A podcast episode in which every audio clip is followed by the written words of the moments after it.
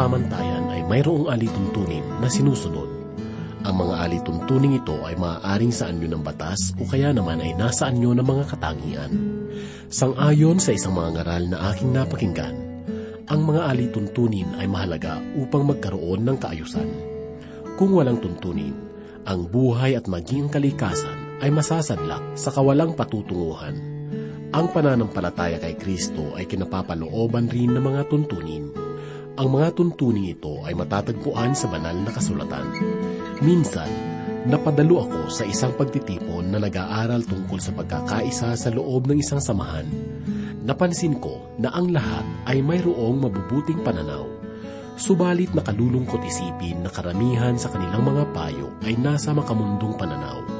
Inilalagay nila ang kalagayan ng iglesia sa napakapolitika at makaekonomiyang pamamalakad na hindi na isinaalang-alang ang aral ng banal na kasulatan tungkol sa pagkakaisa ng katawan ni Kristo. Ang paksa ng minsaheng ating mapapakinggan ngayon ay nagpapahayag ng mga aral tungkol sa katangian ng pananampalataya bilang bahagi ng iglesia. Ang paksa ay mas higit na natutuon sa pag-iingat na dapat gawin ng isang mananampalataya laban sa mga panlabas na pananaw na humihila sa kanyang kaisipan, palayo sa dalisay na aral. Ang mensaheng ito ay minsan pang ihahatid ni Pastor Rufino de la Peret sa mga talata na matatagpuan sa ikalawang Timoteo, ikalawang kabanata, talatang labing isa hanggang dalawamput anim. Dito lamang po sa ating programang Ang Paglalakbay. Kailan pa magwawakas aking paglalakbay sa bundok ng pagsubok na aking nilalakaran.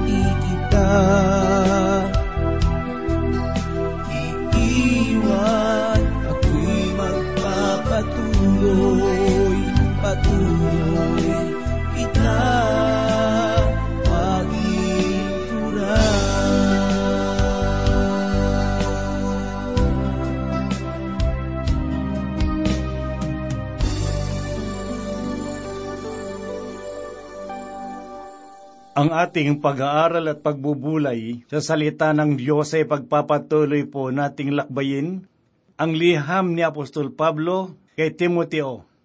Ito po ang kanyang ikalawang liham. At hahanguin po natin ngayon sa ikalawang talata, kabanatang labing isa hanggang dalawampu at anim. Muli pong sumasa inyo ang inyong kaibigan at pastor sa Himpapawid, Rufino de la Peret. Basahin po natin ang kanyang pahayag dito sa talatang labing isa, na ganito po ang kanyang sinabi. Tapat ang salita kung tayo'y namatay na nakasama niya. Nabubuhay rin tayong kasama niya. Tulad ng nakasulat sa talatang ito, ang mga salitang ito ay tapat sapagkat kung tayo ay namatay na, kasama niya ay mabubuhay rin tayong kasama niya. Subalit kailan ba tayo namatay na kasama niya? Noong ang Panginoong Hesus ay namatay para sa atin, noong lumapit tayo sa Kanya, tinanggap natin siya na ating Panginoon at tagapagligtas, ang Kanyang kamatayan ay naging kamatayan din natin. Kinikilala na tayong kasama niya at nabuhay tayong may bagong buhay na kasama niya. Ang ibig pong sabihin, nais niyang mabuhay ngayon sa atin sa pamamagitan ng kapangyarihan ng banal na Espiritu. Sa kalabing dalawang talatay ganito po ang tinuran ni Apostol Pablo. Kung tayo'y magtitiis, maghahari naman tayong kasama niya, kung ating ikakaila siya, ay ikakaila rin niya tayo. Ano ang ibig sabihin ni Apostol Pablo sa sinabi niyang kung tayo'y magtitiis, maghahari naman tayong kasama niya? Ako ay naniniwala na hindi lahat ng mga mananampalataya ay maghaharing kasama niya. Ang tanging maghaharing kasama ng Diyos ay ang mga nagtiis para sa Kanya. Ako'y naniniwala na meron lamang uri ng mga mananampalataya na tinutukoy sa talatang ito. Sangayon sa isang aklat noong panahon ni Apostol Pablo ay merong limang milyong mananampalataya ang pinatay sapagkat hindi nila ipinagkaila ang kanilang pananampalataya sa Diyos. Sinabi rin ni Apostol Pablo sa talatang ito na kung ating ikakaila siya, ay ikakaila rin niya tayo. Ipinapakita nito ang paniniwala ni Pablo na nakasaad sa aklat ni Santiago, Kabanatang 2 talatang 17, na ang pananampalatayang walang gawa ay patay. Naniniwala si Santiago tungkol sa mga gawa ng pananampalataya. At naniniwala naman si Pablo na ang isang dalisay na pananampalataya ay magbubunga ng paggawa. Pakinggan po natin ang sinabi ni Apostol Pablo dito sa ikalabing tatlong talata ng kabanatang dalawa sa kanyang ikalawang liham kay Timoteo na ganito po ang sinabi. Kung tayo'y hindi tapat, siya nananatiling tapat, sapagkat hindi niya may pagkakaila ang kanyang sarili. Hindi kailanman may pagkakaila ng Diyos ang kanyang sarili. Subalit hindi, mga ngahulugang hindi na natin kailangan ng Diyos, sapagkat nananatili siyang tapat sa atin sa kabila ng ating mga pagkukulang. Alalahanin po natin na itinuring niyang kaaway ang hindi sa Kanya. Kailangan tayong maging tapat sa ating Panginoon kahit ano pa ang mga pangyayari sa ating buhay. Basahin po natin ang patuloy na pagpapaalala ni Apostol Pablo kay Timoteo dito sa ikalabing apat na talata na ganito ang kanyang tinuran. Ipadala mo sa kanila ang mga bagay na ito na sila'y pagbilinan mo sa harapan ng Diyos, na sila'y huwag makipagtalo tungkol sa mga salita na hindi kapakipakinabang, kundi si kapapahamak lamang ng mga nakikinig. Pinagbilinan niya si Timoteo na huwag makikipagtalo. Kailangang pagtuunan ng pansin ng mga mananampalataya ang mga higit na mahalaga at kapakipakinabang sa pakikipag-usap. Hindi tayo dapat makipagtalo at gumamit ng mga pananalitang hungkag na tuntunin sa maliit na pagkakaiba ng bawat isa. Merong mga lumiliham o mga nagtitek sa amin na nagsasabing ginagamit daw nila ang mga mensahe na kanilang naririnig sa kanilang mga pagbubulay. Bagamat napag-alaman ko na hindi lahat ng aking sinasabi ay nagiging katanggap-tanggap sa kanila. Ngunit ako'y naniniwala at nagagalak sapagkat mas binibigyan nila ng pansin ang mga bagay na mahalaga kaysa sa aming mga pagkakaiba. Marahil pagdating namin sa langit, malalaman namin ang mga lihim ng kalangitan at maunawaan namin na mayroong tatlong panig ang katotohanan. Una ay ang iyong panig, ang ikatlawa ay ang aking panig, at ang pangatlo ay ang tamang panig. Sa aking palagay, ay marami tayong nasasayang na panahon sa paghahanap ng mga mali at masasamang katangian ng iba. Sa halip na gawin natin ang mga bagay na ito, bakit hindi natin pahalagahan ang mga kabutihan ng iba at ang biyaya ng Diyos? Sinabi ni Pablo kay Timoteo dito sa ikalabing limang talata, Pagsikapan mong humarap na subok sa Diyos manggagawang walang anumang dapat ikahiya na gumagamit ng wasto sa salita ng katotohanan. Sangayon po sa talata na sinabi ni Pablo, pagsikapan mong humarap na subok sa Diyos. Gawin natin ang lahat ng ating makakaya na maging karapat dapat sa harapan ng Panginoon. Hindi lamang sa ating mga pamumuhay at pananampalataya, subalit gayon din sa pagiging maalam sa salita ng Panginoon. Sinabi pa ni Pablo, gumamit ka ng wasto sa salita ng katotohanan. Ang ibig pong sabihin ng mga katagang ito ay ginagamit ng tama o wasto ang salita ng Diyos.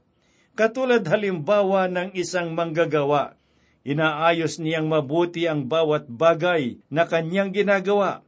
Gayon din naman ang bawat mananampalataya, kailangan ging maingat tayo sa salita ng Diyos na ipinagkatiwala sa atin. Ang Biblia ay isinulat sa isang maayos na pamamaraan na kailangan nating malaman at sundin habang binabasa at pinag-aaralan natin ang salita ng Diyos. Huwag lamang nating piliin ang mga talata na may kaugnayan sa ating mga paniniwala at pananampalataya at pagkatapos ay hindi papansinin ng iba. Napakadali pa rin sa atin na gawin ang mga bagay na ito Subalit ang Biblia ay hindi ganitong uri ng aklat. Ito ang layunin ng Transworld Radio dito sa Pilipinas kung bakit nais naming ituro ang kabuuan ng Biblia. Narito ang isang liham na nagpapahayag ng mga pagkukulang ng tao na naunawaan ng salita ng Diyos ay merong pagkakaisa at kailangang hati-hatiin upang mas madaling unawain. Ito ay isang pamamaraan upang maunawaan ang mga minsahe ng Biblia.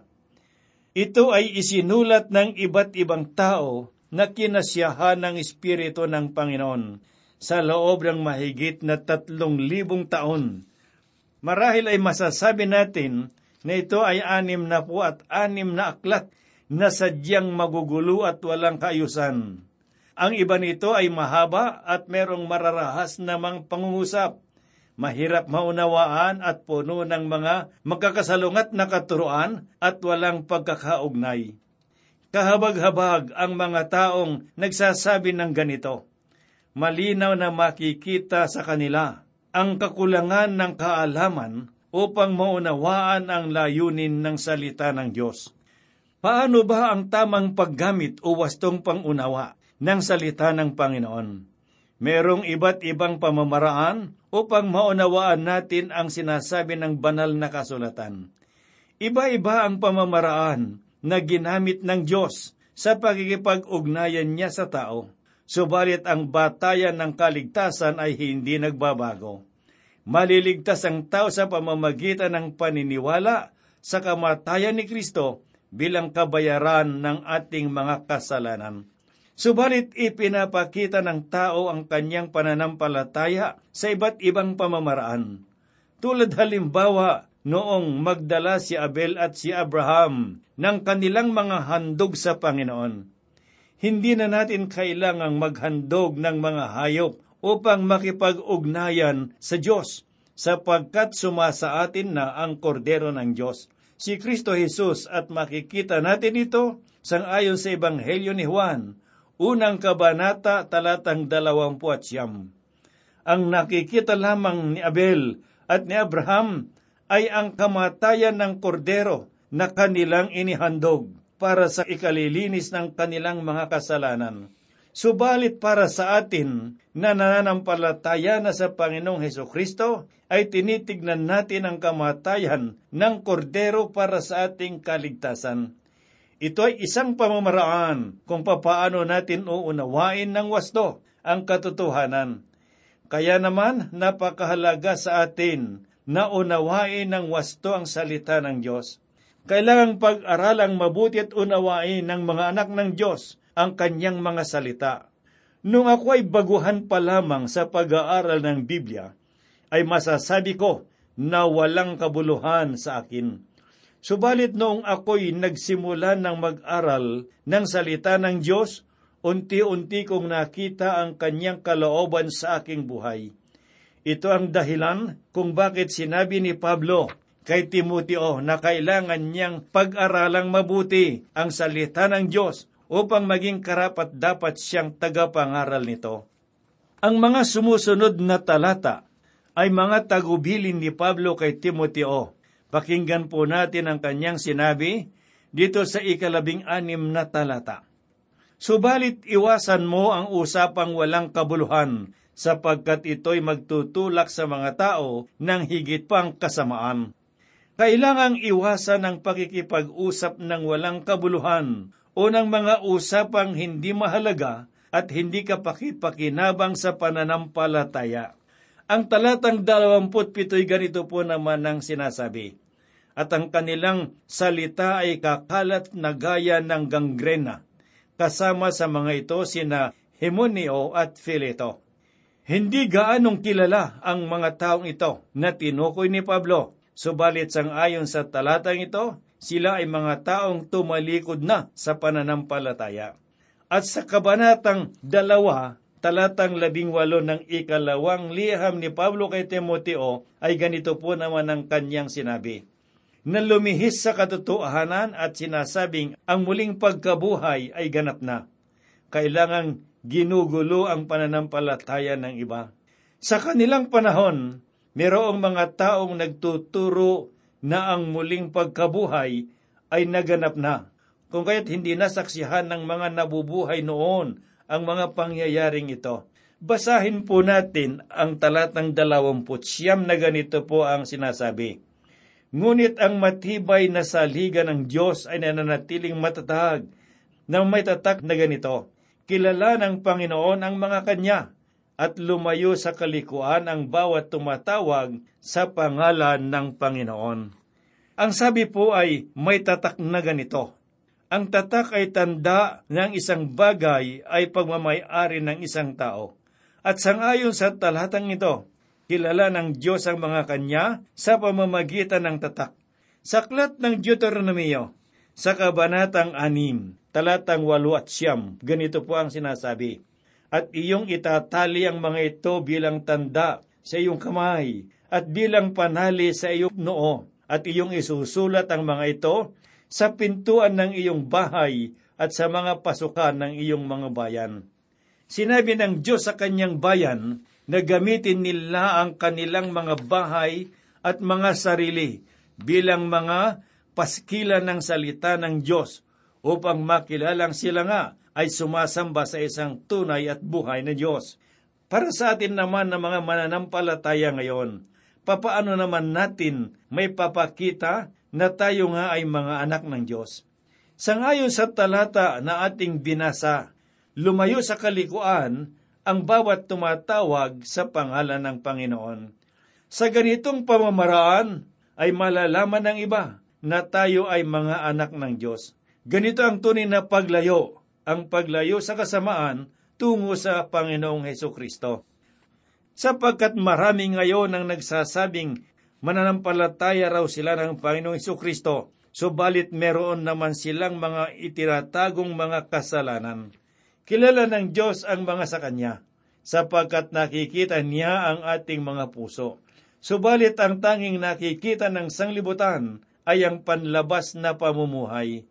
Alam niyo ba na lantad ang pagkilala ng mga tao sa kasalanan dahil sa pamamaraan ng pagpapakilala ng sanglibutan tungkol sa kasalanan? Ano ang ginagawa natin na mga mananampalataya? Mabisa ba ang ating buhay espiritual upang ipakita at maakit ang iba sa pananampalataya sa Panginoon?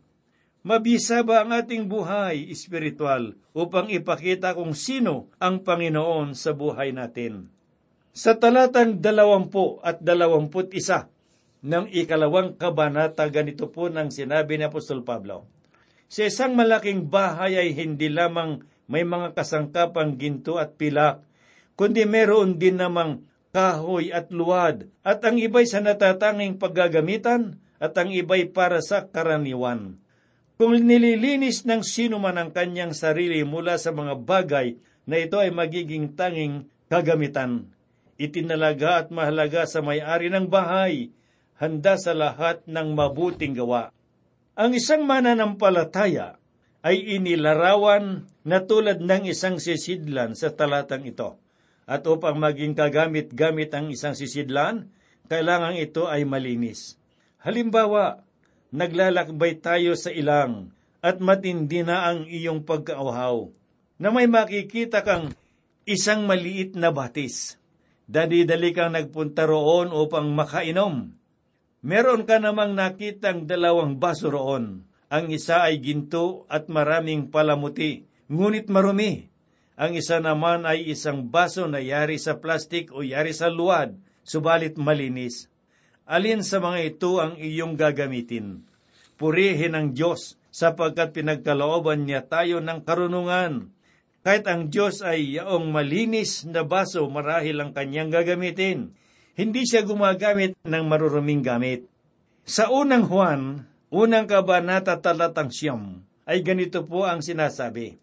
Kung ipahayag natin ang ating mga kasalanan, siya ay tapat at banal na magpapatawad sa ating mga kasalanan at tayo'y lilinisin sa lahat ng kalikuan.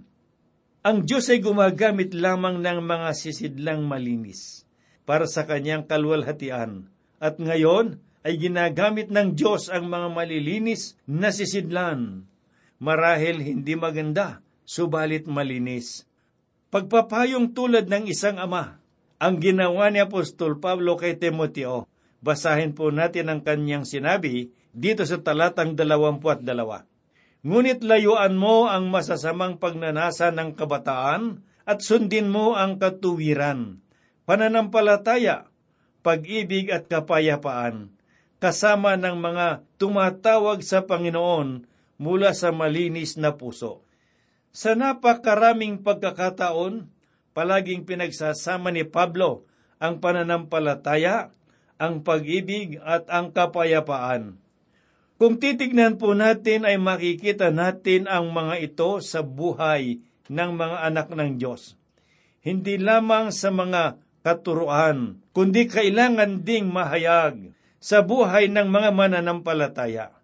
Si Timoteo ay tinagurian ni Pablo na kanyang anak sa pananampalataya, kaya patuloy niyang pinaalalahanan. Pakinggan po natin ang kanyang sinabi dito sa ikadalawamput tatlong talata. Iwasan mo ang mga usapang walang kabuluhan at hangal, yamang nalalaman mo na namumunga ang mga ito ng mga away. Ang mga bagay na ito ang madalas na pinagtutuunan ng pansin ng marami ngayon. Ganito nga ang mga usapan at talakayan na naririnig natin ngayon sa mga radyo at telebisyon sa halip na maipangaral ang daan ng kaligtasan at ang pagbabagong buhay. Sa talatang 24 hanggang 25 ay ganito po ang ating mababasa. Ang alipin ng Panginoon ay hindi tapat makipag-away, kundi maamo sa lahat, mahusay magturo o matyaga.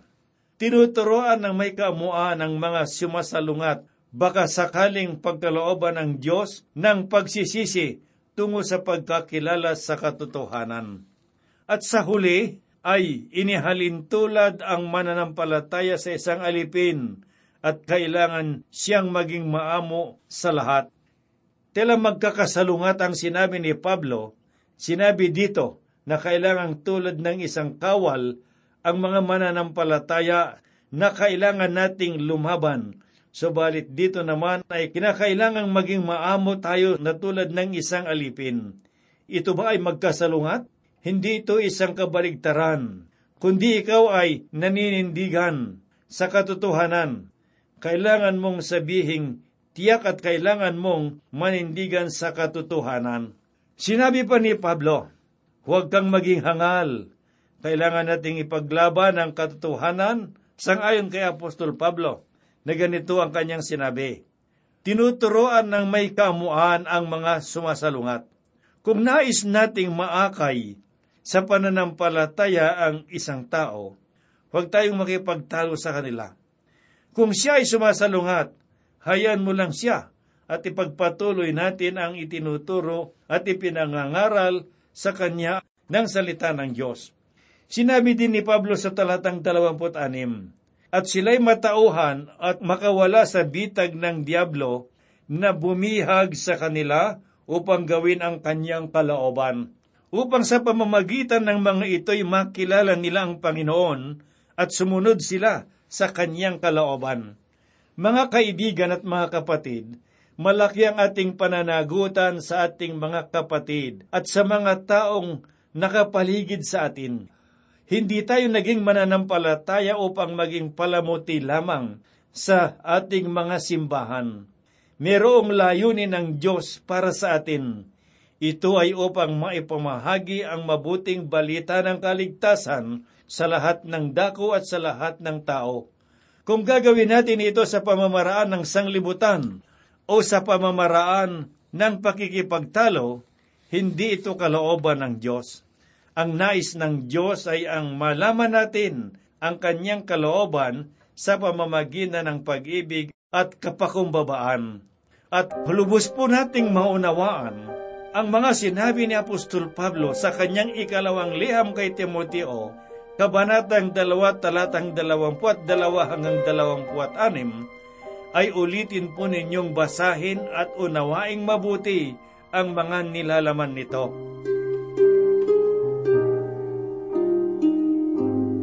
tayo po ngayon ay manalangin. Salamat po Panginoong Diyos sa iyong mga salita. Higit sa lahat sa mga paalaala ni Pablo kay Timoteo upang siya ay maging mabuting manggagawa. Isang kalugod-lugod at karapat dapat na manggagawa ng Diyos. At gayon din Panginoong Diyos sa bawat isa sa amin sa oras na ito, dalangin po namin Ama na patuloy mo kaming gabayan at pagpalain sa aming mga pag-aaral ng iyong salita. Bigyan mo kami, Panginoon Diyos, ng kaalam at pangunawa ng mga salita mo upang ang mga salitang ito'y maging kapakipakinabang sa buhay ng bawat isa sa amin. Dalangin po namin, Panginoong Diyos, ay patuloy mong gabay sa aming mga pagbubulay at pag-aaral ng iyong mga salita. Kami po'y umaasa at nananalig na ito ay iyong gagawin at tutugunin sang ayon sa iyong kalooban ang lahat po'y hinihiling namin sa banal mong pangalan. Amen. Muling